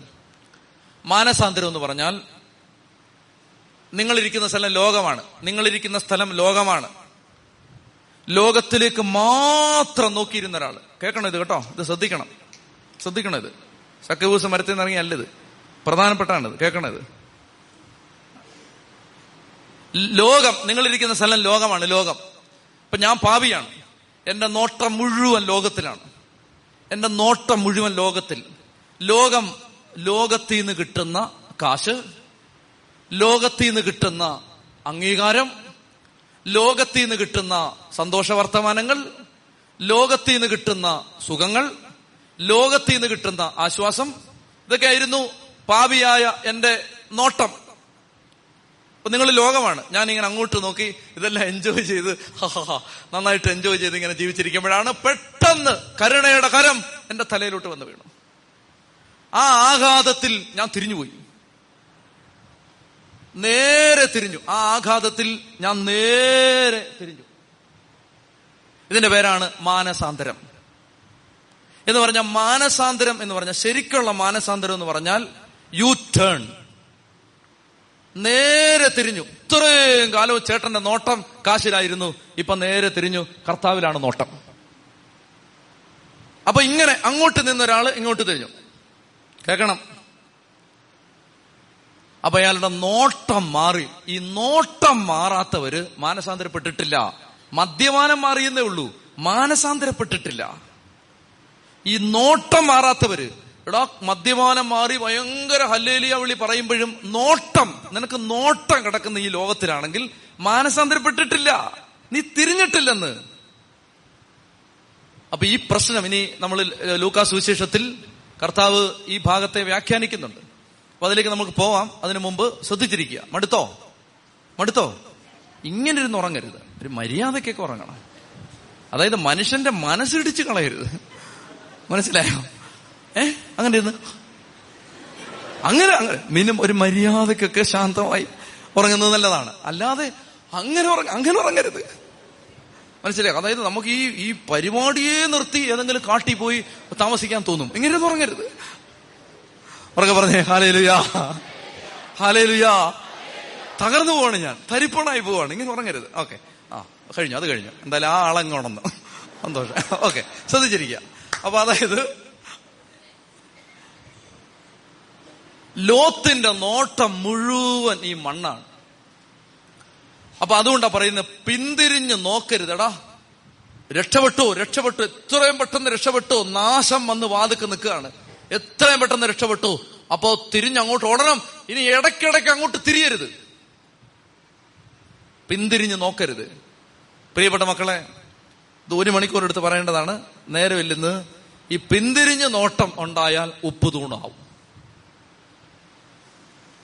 സ്വർഗത്തിലേക്ക് നോക്കേണ്ട വിശ്വാസി ഭൂമിയിലേക്ക് തിരിയുന്ന നിമിഷം അയാൾ ഉപ്പ് തൂണായിട്ട് മാറുകയാണ്. അപ്പോ പോട്ടെ സമയമില്ല. അപ്പൊ ഇതുകൊണ്ട് ശ്രദ്ധ ഇത്രയും ശ്രദ്ധിക്കുക. നോട്ടം മാറിയിട്ടുണ്ടോ? ഇത്രയും കാലമായിട്ടും. നോട്ടം മാറിയിട്ടുണ്ടോ? ഭർത്താവേ ഈ കാശിനേക്കാൾ വലുത് നീയാണ്. സമ്പത്തിനേക്കാൾ വലുത് നീയാണ്. ലോകം തരുന്ന എന്തിനേക്കാളും വലുത് നീയാണ്? ഈ നോട്ടം മാറിയിട്ടുണ്ടോ? ഒന്ന് കുറുന്തോസ് പതിനഞ്ച് പത്തൊമ്പതിൽ നമ്മൾ വായിക്കും. ഈ ലോകത്തിന് വേണ്ടി മാത്രമാണ് ക്രിസ്തുവിൽ നിങ്ങൾ പ്രത്യാശ വെച്ചതെങ്കിൽ നിങ്ങൾ ലോകത്തെ മറ്റെല്ലാ മനുഷ്യരെക്കാളും നിർഭാഗ്യരാണ്. ഈ ലോകത്തിന് വേണ്ടി മാത്രമാണ് നിങ്ങൾ ധ്യാന കേന്ദ്രങ്ങൾ കയറി ഇറങ്ങി നടന്നതെങ്കിൽ ഈ ലോകത്തിന് വേണ്ടി മാത്രമാണ് നിങ്ങൾ ധ്യാന ഗുരുക്കന്മാരെ തേടി നടന്നതെങ്കിൽ ഈ ലോകത്തിന് വേണ്ടി മാത്രമാണ് നിങ്ങൾ ദേവാലയങ്ങൾ കയറിക്കൂടിയതെങ്കിൽ നിങ്ങൾ ഭൂമിയിലെ മറ്റെല്ലാ മനുഷ്യരെക്കാളും നിർഭാഗ്യരാണ്. എന്തിനു വേണ്ടി ജീവിക്കുന്നത്? ഒരു നിത്യതയുണ്ട് ഒരു സ്വർഗമുണ്ട് ഒരു കർത്താവുണ്ട് സ്നേഹിക്കുന്ന ഒരു ദൈവമുണ്ട്. ഇതാണ് ജീവിതത്തെ നയിക്കുന്ന മോട്ടിവേഷൻ ഇൻസ്പിറേഷൻ പ്രചോദനം പ്രേരക ഘടകം. ഇതാണ് നമ്മളെ നയിച്ചുകൊണ്ടിരിക്കുന്നത്. നമ്മളെ നയിക്കുന്ന ശക്തി ലോകമല്ല ദൈവമാണ്. ലോകമല്ല നമ്മുടെ വീട്. അപ്പൊ ലോത്ത് പിന്നെ നിൽക്കുകയാണ്. തീയിറങ്ങും ഗന്ധകം ഇറങ്ങും ഇത് മുഴുവൻ നശിപ്പിക്കപ്പെടുമെന്ന് വീട്ടിൽ വന്ന് ദൈവദൂതം പറഞ്ഞിട്ടും അവനത് ശ്രദ്ധിക്കാതെ മടിച്ചു നിൽക്കുന്ന നേരത്ത് ലോത്ത് ലോത്തിനെയും ലോത്തിനോട് പറയുകയാണ് എടാ ജീവൻ വേണമെങ്കിൽ ഓടിക്കൊള്ളുക പിന്തിരിഞ്ഞ് നോക്കരുത് താഴ്വരകളിൽ തങ്ങരുത് മലമുകളിലേക്ക് ഓടിപ്പോണം. അപ്പൊ ലോത്ത് പറഞ്ഞു യജമാനനെ അങ്ങനെ പറയല്ലേ? എനിക്ക് വയസ്സ് എഴുപത്തഞ്ചായി മലയുടെ മുകളിലോട്ട് ഓടാൻ പറ്റത്തില്ല. ഓടിക്കോളാം. ആവുന്നത്ര ശക്തിയോട് ഓടിക്കോളാം. തിരിഞ്ഞു നോക്കത്തില്ല. താഴ്വരെ തങ്ങത്തില്ല. പക്ഷെ ലാസ്റ്റ് അത് പറ്റത്തില്ല. മലയുടെ മേളിൽ കയറാൻ പറ്റത്തില്ല. മലയാറ്റൂർ മല കയറാനുള്ള ആരോഗ്യമില്ലിപ്പം. അതുകൊണ്ട് തൊട്ടടുത്താണ് മൊട്ടമൂട്. അങ്ങോട്ട് ഓടിക്കോളാം. ഇടാ മൊട്ടമൂട് നശിപ്പിക്കാൻ വെച്ചിരുന്നതാ. സോവാർ. മൊട്ടമൂടല്ല സോവാർ. നിങ്ങൾക്ക് മനസ്സിലാൻ വേണ്ടി ഞാൻ അങ്ങനെ പറഞ്ഞ തൊട്ടടുത്ത സ്ഥലമാണ്. വേറ്റിനാടാണ് നശിപ്പിക്കാൻ വെച്ചിരുന്നത്. അത് നശിപ്പിക്കാൻ വെച്ചിരുന്നതാണ്. അപ്പൊ ഈ ലോത്ത് പറയാണ് പൊന്നു സാറുമാരെ കുരിശുമല കയറാനുള്ള ആരോഗ്യമില്ല. അതുകൊണ്ട് വേറ്റിനാടോട്ട് ഒന്ന് ഓടിക്കോട്ടെ. അപ്പൊ യുവമാര് പറയണ എടാ അവിടെയും തീ ഇറങ്ങും. അവിടെ പതിനാറ് കിലോ കരിയാണ് അവിടെ ഇറങ്ങാൻ വേണ്ടി ലോഡ് ചെയ്തിരിക്കുന്നത്. അവിടെ ഇറങ്ങും. അപ്പൊ ആ സമയത്ത് ആ സമയത്ത് നിങ്ങൾ കേട്ടോണം.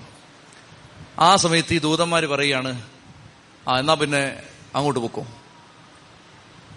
അങ്ങോട്ട് പൊക്കും. സോവാർ ഒരു ചെറിയ അത് ചെറുതെന്നാണ് ആ വാക്കിന്റെ അർത്ഥം. ഒരു ചെറിയ സ്ഥലം. വെറ്റിനാട് ഒരു ചെറിയ സ്ഥലം. അത് ഭൂപടത്തിലുണ്ടോ? ഗൂഗിൾ മാപ്പിൽ എന്തോരം കുത്തിയിട്ടാ അത് ഗൂഗിൾ മാപ്പിൽ വന്നേന്നറിയാവോ? എന്തോരം കുത്തി. ഫോൺ കിഴിയാറായി. മൂന്ന് സ്ഥലത്ത് പാടാ. കുത്തിയ പാട്. ഈ വേറ്റിനാടൊന്ന് ഗൂഗിൾ മാപ്പിൽ വരാൻ വേണ്ടി. എന്റെ പ്രിയപ്പെട്ട സഹോദരങ്ങളെ ചെറിയൊരു സ്ഥലമാണ്. അത് നശിപ്പിക്കപ്പെടാൻ വെച്ചിരുന്നതാണ്. എന്നെ കേൾക്കണം നിങ്ങൾ ചുമ്മാ ഇരുന്ന് ഉറങ്ങരുത്. നശിപ്പിക്കപ്പെടാൻ വെച്ചിരുന്ന സ്ഥലമാണ് ഇതും. പക്ഷേ പക്ഷേ ആരോ ആരോ ഇപ്പോഴുള്ളവരല്ല. പണ്ടത്തെ ആരോ ആരോ കരഞ്ഞു പ്രാർത്ഥിച്ചു മാധ്യസ്ഥം ചെയ്തു ചെയ്തപ്പോ പറഞ്ഞു എന്നാ പിന്നെ അവിടെ നശിപ്പിക്കുന്നില്ല അങ്ങോട്ട് ഓടിക്കൊള്ളാൻ പറഞ്ഞു. അങ്ങനെ ഓടിയെത്തിയവരാണ് ഇന്ന് ഈ ധ്യാന കേന്ദ്രത്തിലിരുന്ന് അല്ലേലുയാ പറയുന്നത്. ചെത്തി പറഞ്ഞേ ഹാലേലുയാ ഹാലേലുയാ. നശിപ്പിക്കപ്പെടാതെ സംരക്ഷിക്കപ്പെടാനായി ദൈവം മാറ്റിവെച്ച ചില ഇടങ്ങൾ. അങ്ങനെ ഇടങ്ങളിലാണ് നിങ്ങൾ ദൈവത്തെ ആരാധിക്കാനും പ്രാർത്ഥിക്കാനും ഓടിയെത്തുന്നത്. അപ്പോ ചെറിയൊരു പട്ടണമാണ് സോവാർ. അങ്ങോട്ട് ഓടിക്കോട്ടെ ചോദിച്ചു. എന്നാ അങ്ങോട്ട് ഓടിക്കോളാൻ പറഞ്ഞു. അവിടേക്ക് ലോത്ത് ഓടി. ലോത്ത് അങ്ങനെ ഓടിപ്പോയ സമയം അപ്പൊ അങ്ങനെ ദൂതന്മാരത് സമ്മതിച്ചു. ഇനി അത്രയും മതി. അടുത്ത ഭാഗം. ലോത്ത് സോവാറിലെത്തിയപ്പോ ലോത്ത് സോവാറിലെത്തിയപ്പോ സൂര്യൻ അസ്തമിച്ചു കഴിഞ്ഞിരുന്നു. സൂര്യൻ ഉദിച്ചു കഴിഞ്ഞിരുന്നു. രാത്രിയിൽ ഇതെല്ലാം നടക്കുന്നത് സൂര്യൻ ഉദിച്ചു കഴിഞ്ഞു. പിറ്റേ ദിവസം രാവിലെയായി. കർത്താവ് ആകാശത്ത് നിന്നും സോതോമിലും ഗൊമോറയിലും അഗ്നിയും ഗന്ധകവും വർഷിച്ചു. ആ പട്ടണങ്ങളെയും താഴ്വരകളെയും അതിലെ നിവാസികളെയും സസ്യലതാദികളെയും അവിടുന്ന് നാമാവശേഷമാക്കി ലോത്തിന്റെ ഭാര്യ പുറകെ വരികയായിരുന്നു. വല്യപ്പനോടിയ കൂട്ടത്തിൽ എന്നാ ഇടയ്ക്ക് ഇച്ചിരി വെള്ളം കൊടുക്കുവോ? കട്ടൻ കാപ്പി വേണോ എന്ന് ചോദിച്ചു കൂടെ ഓടുകയോ ചെയ്യാതെ? ചേച്ചി ഇങ്ങനെ ആടി തൂങ്ങി കാരണം മറ്റേത് ഇങ്ങനെയാണ് അയ്യോ ഇതെല്ലാം പോവല്ലോ എന്നുള്ളതാണ്. ഈ മേക്കപ്പ് പോകുന്നുള്ളതാണ് ഒരു സങ്കടം. അപ്പൊ അതിങ്ങനെ അങ്ങനെ വന്ന് വന്ന് വന്ന് ഒരാധി അങ്ങ് കയറി ഉണ്ടാക്കിയത് മുഴുവൻ അവിടെ കിടക്കും. എന്തും വരട്ടെ എന്ന് പറഞ്ഞ് അങ്ങ് തിരിഞ്ഞു. അങ്ങനെ അങ്ങ് നിന്നു. എന്റെ അമ്മച്ചി അങ്ങനെ നിന്നു പോവല്ലേ? കിളവന്റെ കൂടെ ഓടിക്കോണം കേട്ടോ. കിളവൻ പള്ളി വരുമ്പോ നീ വീട്ടിലിരിക്കരുത്. പശുവിനെ നോക്കി ഇരിക്കരുത്. നീ ഉപ്പുതൂണായി പോവും. ചേട്ടനും. കേട്ടോ? അതായത് ഈ ചേട്ടൻ ഓടുമ്പോ ചേച്ചി ഓടിക്കോണം. ചേച്ചി ഓടുമ്പോ ചേട്ടനെ ഓടിക്കോണം. അപ്പനും അമ്മയും ഓടുമ്പോ മക്കൾ ഓടിക്കോണം. ഈ ഒരേ വേവ് ഓടിക്കോണം. ചില അമ്മമാര് നല്ല സ്പീഡിൽ ഫ്രണ്ടിൽ കയറി ഓടുകയാണ്. ബാക്കി എല്ലാം ആടി തൂങ്ങി പുറകെ കിടക്കുകയാണ്. അതുങ്ങൾ പ്രസംഗം കഴിഞ്ഞേ വരൂ. പള്ളിയിലെ നീ ഉപ്പ് വരുന്ന വഴിക്ക് നീ ഉപ്പുതൂണാവും നോക്കൂ ചെത്തി പറഞ്ഞേ ഹാലേ ലുയാ ഹാലേ ലുയാ അപ്പൊ ഏതായാലും എങ്ങനെ പാവം ചേച്ചി ഈ ഭയങ്കര ഭയങ്കര സംശയങ്ങളാണ് ബൈബിളിലെ. എല്ലാവർക്കും അറിയേണ്ടതാണ് ലൂത്തിന്റെ ഭാര്യയുടെ പേരെന്താണ്? എടാ പേരുള്ള എത്ര എണ്ണം ബൈബിളിലുണ്ട്? നീ അതൊക്കെ ഒന്ന് പഠിക്കേ. മൽഗോ ഗോഗാർ. പഠിക്കണോ? അതൊന്നും അറിയണ്ട. അതിന് പകരം ഈ ആവശ്യമില്ലാത്ത പേര് ലോത്തിന്റെ ഭാര്യയുടെ പേര്. ഞാൻ ചോദിച്ചു ലോത്തിന്റെ ഭാര്യയുടെ പേരെന്താ? ഞാൻ പറഞ്ഞു ഷൈനി. ഷൈനിയോ ഷൈനി അവൻ എന്നോട് ചോദിച്ചു അതെവിടെ കിടക്കുന്നത് ഞാൻ പറഞ്ഞ അതൊക്കെ ഉണ്ട് നീ വായിക്കാത്തോണ്ടാണ് ഷൈനി എന്നാണ് പേര്. അപ്പൊ ഏതായാലും തൽക്കാല സമാധാനത്തിൽ പോകുന്നുണ്ട് ഏതായാലും ഇത് വായിക്കാത്തതുകൊണ്ട് ഷൈനി അല്ലെന്ന് അറിയത്തില്ല. ഇത് വായിക്കാത്തോണ്ട്. ഷൈനിയാന്ന് വിചാരിച്ച വീട്ടിൽ ചെന്നൊക്കെ പറഞ്ഞോ ഭാര്യയോട്. ഷൈനി എന്നാ പേരെന്ന് പറഞ്ഞു. ആവശ്യമില്ലാത്ത കാര്യം തിരക്ക്. നീ തിരിഞ്ഞു നോക്കാതിരിക്കുക അതാ പ്രധാനം. പേരൊക്കെ അവിടെ കിടക്കട്ടെ. തിരിഞ്ഞു നോക്കാതിരിക്കുക അങ്ങനെ ഈ പാവം ചേച്ചി തിരിഞ്ഞു നോക്കി ഉപ്പ് തൂണായിപ്പോയി. ഇരുപത്തേഴാം വാക്യം. അബ്രാഹാം അതിരാവിലെ എഴുന്നേറ്റ് താൻ കർത്താവിന്റെ മുമ്പിൽ നിന്ന സ്ഥലത്തേക്ക് ചെന്നു എന്ന് പറഞ്ഞാൽ താൻ കർത്താവിന്റെ മുമ്പിൽ നിന്ന സ്ഥലം സമം. താൻ മധ്യസ്ഥ പ്രാർത്ഥന ചെയ്ത സ്ഥലം സമം. അവൻ മധ്യസ്ഥ പ്രാർത്ഥനയ്ക്ക് മുട്ടുകുത്തിയ ഇടം ദേവാലയം സ്ഥലം. താൻ കർത്താവിന്റെ മുമ്പിൽ മുമ്പ് നിന്ന സ്ഥലം. അവിടെ നിന്നാ ഈ ലോത്തിന് വേണ്ടി കിടന്ന് കരഞ്ഞത് അബ്രഹാമിന് രാത്രി കിടന്നിട്ട് ഉറക്കമില്ല. വെളുപ്പാവൻ കാത്തു നിന്ന് നേരത്തെ ദൂതന്മാര് നിന്ന സ്ഥലത്ത് ചെന്ന് നോക്കുകയാണ്. ലോത്തിന് എന്ത് സംഭവിച്ചു കാണും? ആധിയാണ് അവൻ സോതോമിനും കൊമോറയ്ക്കും താഴ്വര പ്രദേശങ്ങൾക്കും നേരെ നോക്കി തീച്ചൂളയിൽ നിന്ന് വന്ന പോലെ ആ പ്രദേശത്ത് നിന്നെല്ലാം പുക പൊങ്ങുന്നത് അവൻ കണ്ടു. താഴ്വരകളിലെ നഗരങ്ങൾ നശിപ്പിച്ചപ്പോൾ ദൈവം അബ്രഹാമിനെ ഓർത്തു ലോത്ത് പാർത്തിരുന്ന നഗരങ്ങളെ നശിപ്പിച്ചപ്പോൾ അവിടുന്ന് ലോത്തിനെ നാശത്തിൽ നിന്ന് രക്ഷിച്ചു. കേക്കണേ ശ്രദ്ധിക്ക. താഴ്വരകളിലെ നഗരങ്ങൾ നശിപ്പിക്കപ്പെട്ടപ്പോൾ ദൈവം ആരെ ഓർത്തു? ലോത്തിനെ ഓർത്തോ? ഓർത്തില്ല. ആരെ ഓർത്തു? അബ്രഹാമിനെ ഓർത്തു ലോത്തിനെ രക്ഷിച്ചു. അബ്രഹാമിനെ ഓർത്തു ലോത്തിനെ രക്ഷിച്ചു. അബ്രഹാമിനെ ഓർത്തു ലോത്തിനെ രക്ഷിച്ചു. മധ്യസ്ഥം പ്രാർത്ഥിക്കാൻ ആരെങ്കിലും ഉണ്ടെങ്കിൽ അവരെ ഓർത്ത് നിനക്ക് വലിയ ഗുണമില്ലേലും നിന്നെ ദൈവം രക്ഷിക്കും. അതുകൊണ്ട് ദുർനടപ്പുകാരനായ ഭർത്താവിന് വേണ്ടി പ്രാർത്ഥിച്ച് മടുത്ത അമ്മയെ രക്ഷപ്പെടും എന്നത് നിസ്തർക്കമായ സംഗതിയാണ്. രക്ഷപ്പെട്ടിരിക്കും. രക്ഷപ്പെട്ടിരിക്കും. ആത്മാവ് രക്ഷപ്പെട്ടിരിക്കും. ദൈവം രക്ഷപ്പെടുത്തിയിരിക്കും. നമ്മൾ സ്വർഗത്തിൽ ചെല്ലാൻ ഭാഗ്യം കിട്ടിയാൽ അവിടെ ചെല്ലുമ്പോൾ ചില മനുഷ്യർ വന്നിട്ട് കൈകൂപ്പിയിട്ട് ഈശോ മിശേശ്വതിയായിരിക്കട്ടെ അപ്പൊ അറിയാൻ പാടില്ലല്ലോ? ഏത് ധ്യാനത്തിനാണ് വന്നത്? ഇവിടെ ഏത് കൺവെൻഷനായിരുന്നു കണ്ടത്? എന്നൊക്കെ ചോദിക്കാൻ അവർ പറയും ഞങ്ങൾ അതിനൊന്നും വന്നിട്ടില്ല. പിന്നെന്തിനാ നമ്മളോട് ഒന്ന് സ്തുതി പറഞ്ഞ്? അതായത് നിങ്ങൾ അവിടെ ഒരു രാത്രി ജാഗരണ പ്രാർത്ഥന വെച്ചില്ലേ? ആ രാത്രി ജാഗരണ പ്രാർത്ഥന വെച്ചപ്പോൾ നിങ്ങൾ അന്ന് ഉറങ്ങാതിരുന്ന് നിങ്ങൾ പ്രാർത്ഥിച്ചില്ലേ കർത്താവ്? ഈ ദേശത്തെ പാവികളുടെ മേൽ കരുണ തോന്നണമേ. അന്ന് ആ അക്കൗണ്ടിൽ മേളിവക്കരി വന്നാണ് ഞാൻ. പരിചയമില്ലാത്ത പല മുഖങ്ങളെയും നമ്മൾ സ്വർഗത്തിൽ കണ്ടുമുട്ടാൻ സാധ്യതയുണ്ട്.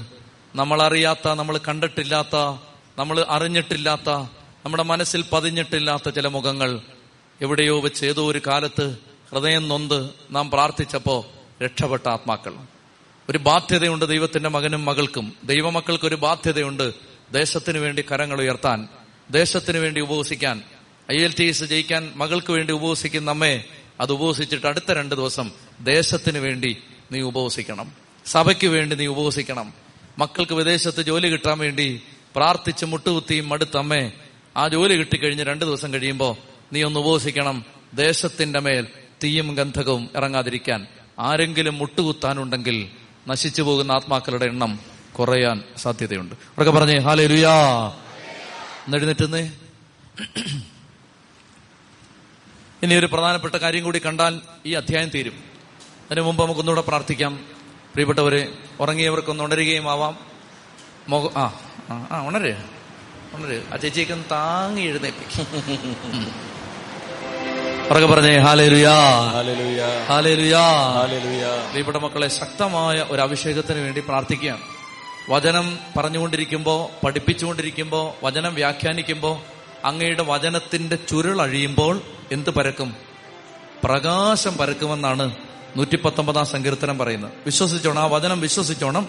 അതായത് അങ്ങയുടെ വചനത്തിന്റെ ചുരുൾ അഴിയുമ്പോൾ പ്രകാശം പരക്കും. കർത്താവിന്റെ വചനത്തിന്റെ ചുരുൾ അഴിയുമ്പോൾ പ്രകാശം പരക്കും എന്നാണ് നൂറ്റി പത്തൊമ്പതാം സങ്കീർത്തനത്തിന്റെ നൂറ്റി മുപ്പതാമത്തെ വാക്യം പറയുന്നത്.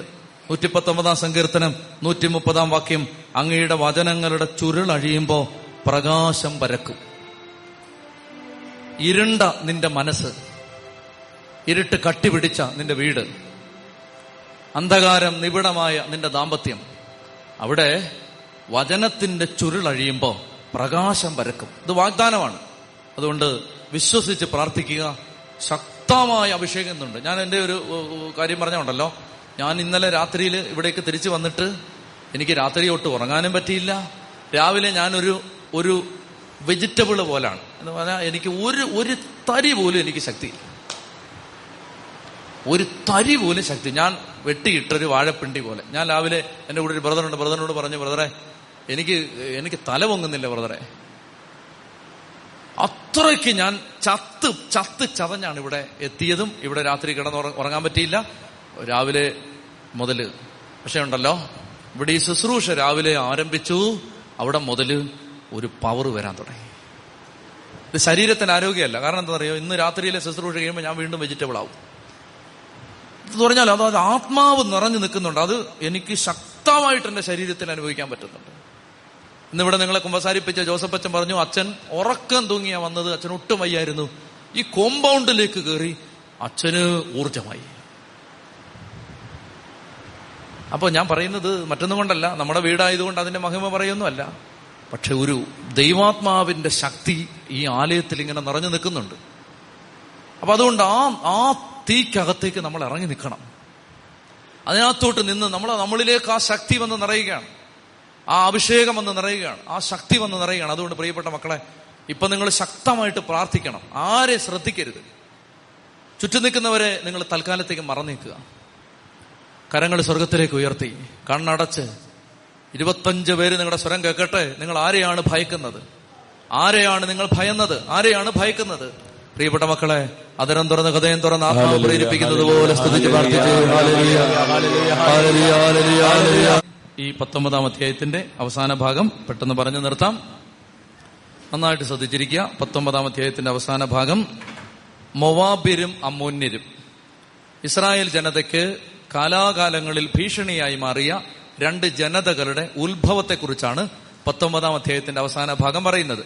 ഇസ്രായേൽ ജനതയ്ക്ക് പിന്നീട് രാജാക്കന്മാരുടെ കാലഘട്ടങ്ങളിൽ അനേകം നൂറ്റാണ്ടുകളിലേക്ക് ഉപദ്രവമായി മാറിയ രണ്ട് കൂട്ടരുടെ ഉദയത്തെ പറ്റിയാണ് ഈ അധ്യായത്തിന്റെ അവസാന ഭാഗം പറയുന്നത്. സോവാറിൽ പാർക്കാൻ ലോത്തിന് ഭയമായിരുന്നു. അതുകൊണ്ട് അവൻ തന്റെ രണ്ട് പെൺമക്കളോടുകൂടെ അവിടെ നിന്ന് പുറത്തു കടന്ന് മലയിൽ ഒരു ഗുഹയ്ക്കുള്ളിൽ ചെന്ന് പാർത്തു. അപ്പൊ സോവാറിൽ താമസിക്കാൻ ലോത്തിന് പേടിയായി. കാരണം അവിടെ ഈ ജാതി സാധനങ്ങളുണ്ട്. അതുകൊണ്ട് മക്കളെയും കൊണ്ട് ലോത്ത് നേരെ മലയുടെ മുകളിലേക്ക് ചെന്ന് ഒരു ഗുഹയിൽ പോയി താമസിച്ചു. അപ്പൊ അങ്ങനെ ഞാൻ വായിക്കുന്നില്ല ഞാൻ പെട്ടെന്ന് പറയാം. അതായത് അങ്ങനെ സമയത്ത് ഈ സോതോമിന്റെയും ഗൊമോറയുടെയും ലൈസൻഷ്യൽ ലൈസൻഷ്യസ് സെക്ഷുവൽ അഡിക്ഷൻ നിയന്ത്രണമില്ലാത്ത ജഡികാസക്തിയുടെ ആ അരൂപി ഹോസിയ അഞ്ച് നാലിൽ പറയുന്ന വ്യഭിചാരത്തിന്റെ ദുർഭൂതം. വ്യഭിചാരത്തിന്റെ ദുർഭൂതം. അങ്ങനെ ഒരു ജഡത്തിന്റെ ആ ജഡത്തിന്റെ അരൂപി. അങ്ങനെ ഒരു പിശാചുണ്ട്. അതായത് എപ്പോഴും ജഡിക പാപത്തിൽ തന്നെ കെട്ടിയിടുന്ന ആ ജഡത്തിന്റെ അരൂപി. വ്യഭിചാര ദുർഭൂതം. അത് ഈ നാട്ടിലുണ്ട്. ഏതാ ഈ സ്വതവും കുമാര നാട്ടിലുണ്ട്. അപ്പൊ ആ നാട്ടിൽ ആ നാട്ടിൽ താമസിച്ചിരുന്ന ഈ പെമ്മക്കളിൽ ഈ അരൂപിയുണ്ട്. അതുകൊണ്ട് എന്ത് ചെയ്യുന്നറിയാമോ? ചേച്ചി അനിയത്തിയോട് ഒരു ഉപദേശം കൊടുക്കുകയാണ്. അതായത് ഇനിയിപ്പോ നാട്ടിലൊന്നും ആണുങ്ങളൊന്നും ഇല്ലെന്ന് പറഞ്ഞു. അതുകൊണ്ട് ഇനിയിപ്പോ ഒരു കാര്യം ചെയ്യാം. നമുക്ക് മക്കൾ വേണ്ടേ?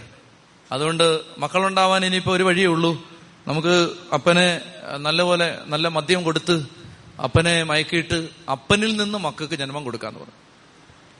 ഇതാണ്. മക്കളെ വിട്ടുതരാന്ന് അപ്പം പറഞ്ഞില്ലേ? മക്കൾ അതിനപ്പുറത്താണ് അമ്മ ദേ ഇത്രയും പൊക്കമുള്ള സാധനം ചാടിയാൽ മോൾ ഇത്രയും പൊക്കമുള്ള ചാടും. അതാണ് അതിന്റെ ഒരു ലോജിക്ക് അപ്പൊ അതുകൊണ്ട് ഓർത്തോണം. വാട്സാപ്പിലൊക്കെ കിടന്നങ്ങ് മെയ്യുമ്പോൾ ഓർത്തോണം.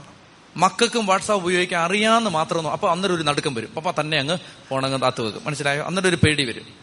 മനസ്സിലായോ?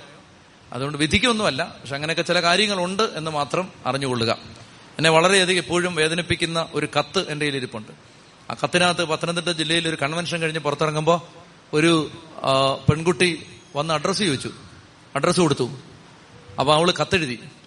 ആ കത്തിനകത്ത് അവൾ എഴുതിയിരിക്കുകയാണ് അവൾ ഒരിക്കലും രക്ഷപ്പെടുത്ത രക്ഷപ്പെടാൻ പറ്റാത്തതുപോലെ ജഡികാസക്തിയുടെ അടിമയാണ്. ജഡിക പാപത്തിന്റെ അടിമയാണ്. പക്ഷെ എങ്ങനെയും ഒന്ന് സഹായിക്കണം രക്ഷപ്പെടണം ഇതാണ് അവരുടെ കത്തിന്റെ ഉള്ളടക്കം. അങ്ങനെ കൂടുതൽ വിശദീകരിക്കണ്ടല്ലോ? അതിന്റെ ഏറ്റവും അവസാനം അവൾ ഇങ്ങനെ എഴുതിയിരിക്കുകയാണ്. എന്റെ പേര് പറയരുത്. ഞാൻ താമസിക്കുന്ന ഗ്രാമത്തിന്റെ പേര് പറയരുത്.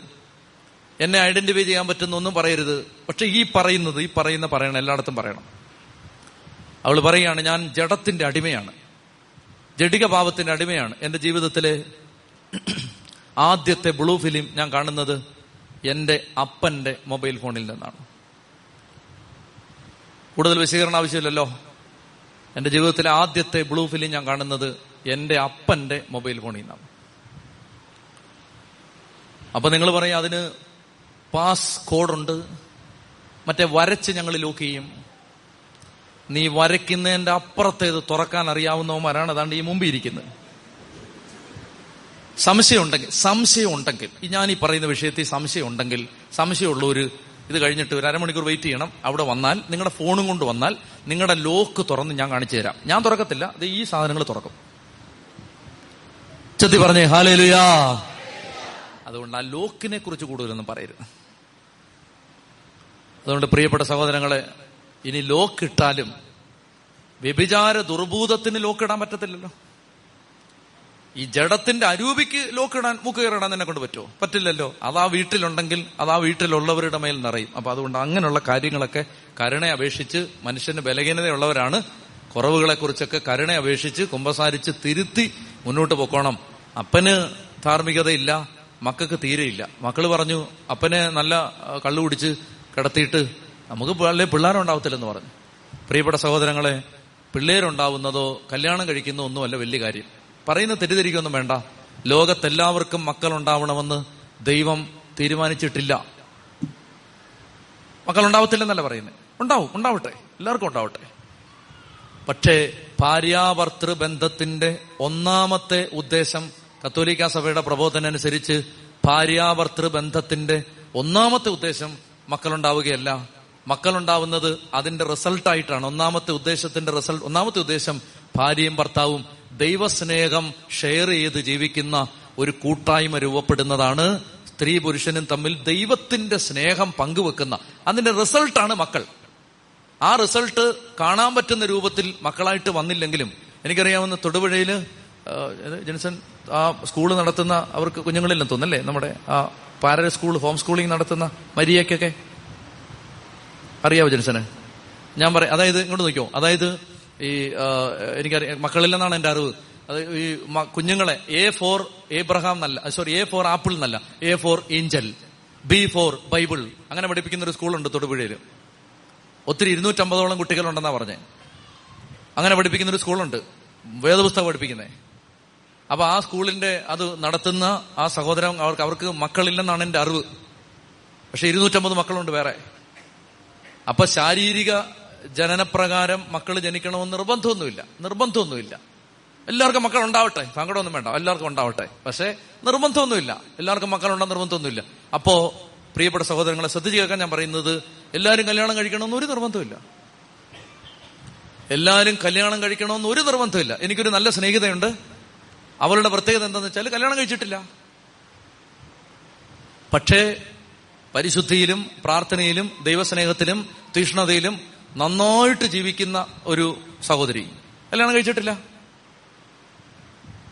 കല്യാണം കഴിക്കാത്തതിനെ കുറിച്ച് ആദ്യമില്ല പരിശുദ്ധ കുർബാനയ്ക്ക് സെർവ് ചെയ്തും വിശുദ്ധ കുർബാന എടുത്തു കൊടുക്കാൻ വേറൊരു രാജ്യത്താണ്. പരിശുദ്ധ കുർബാന വിളമ്പി കൊടുത്തും ഒക്കെ. അങ്ങനെ.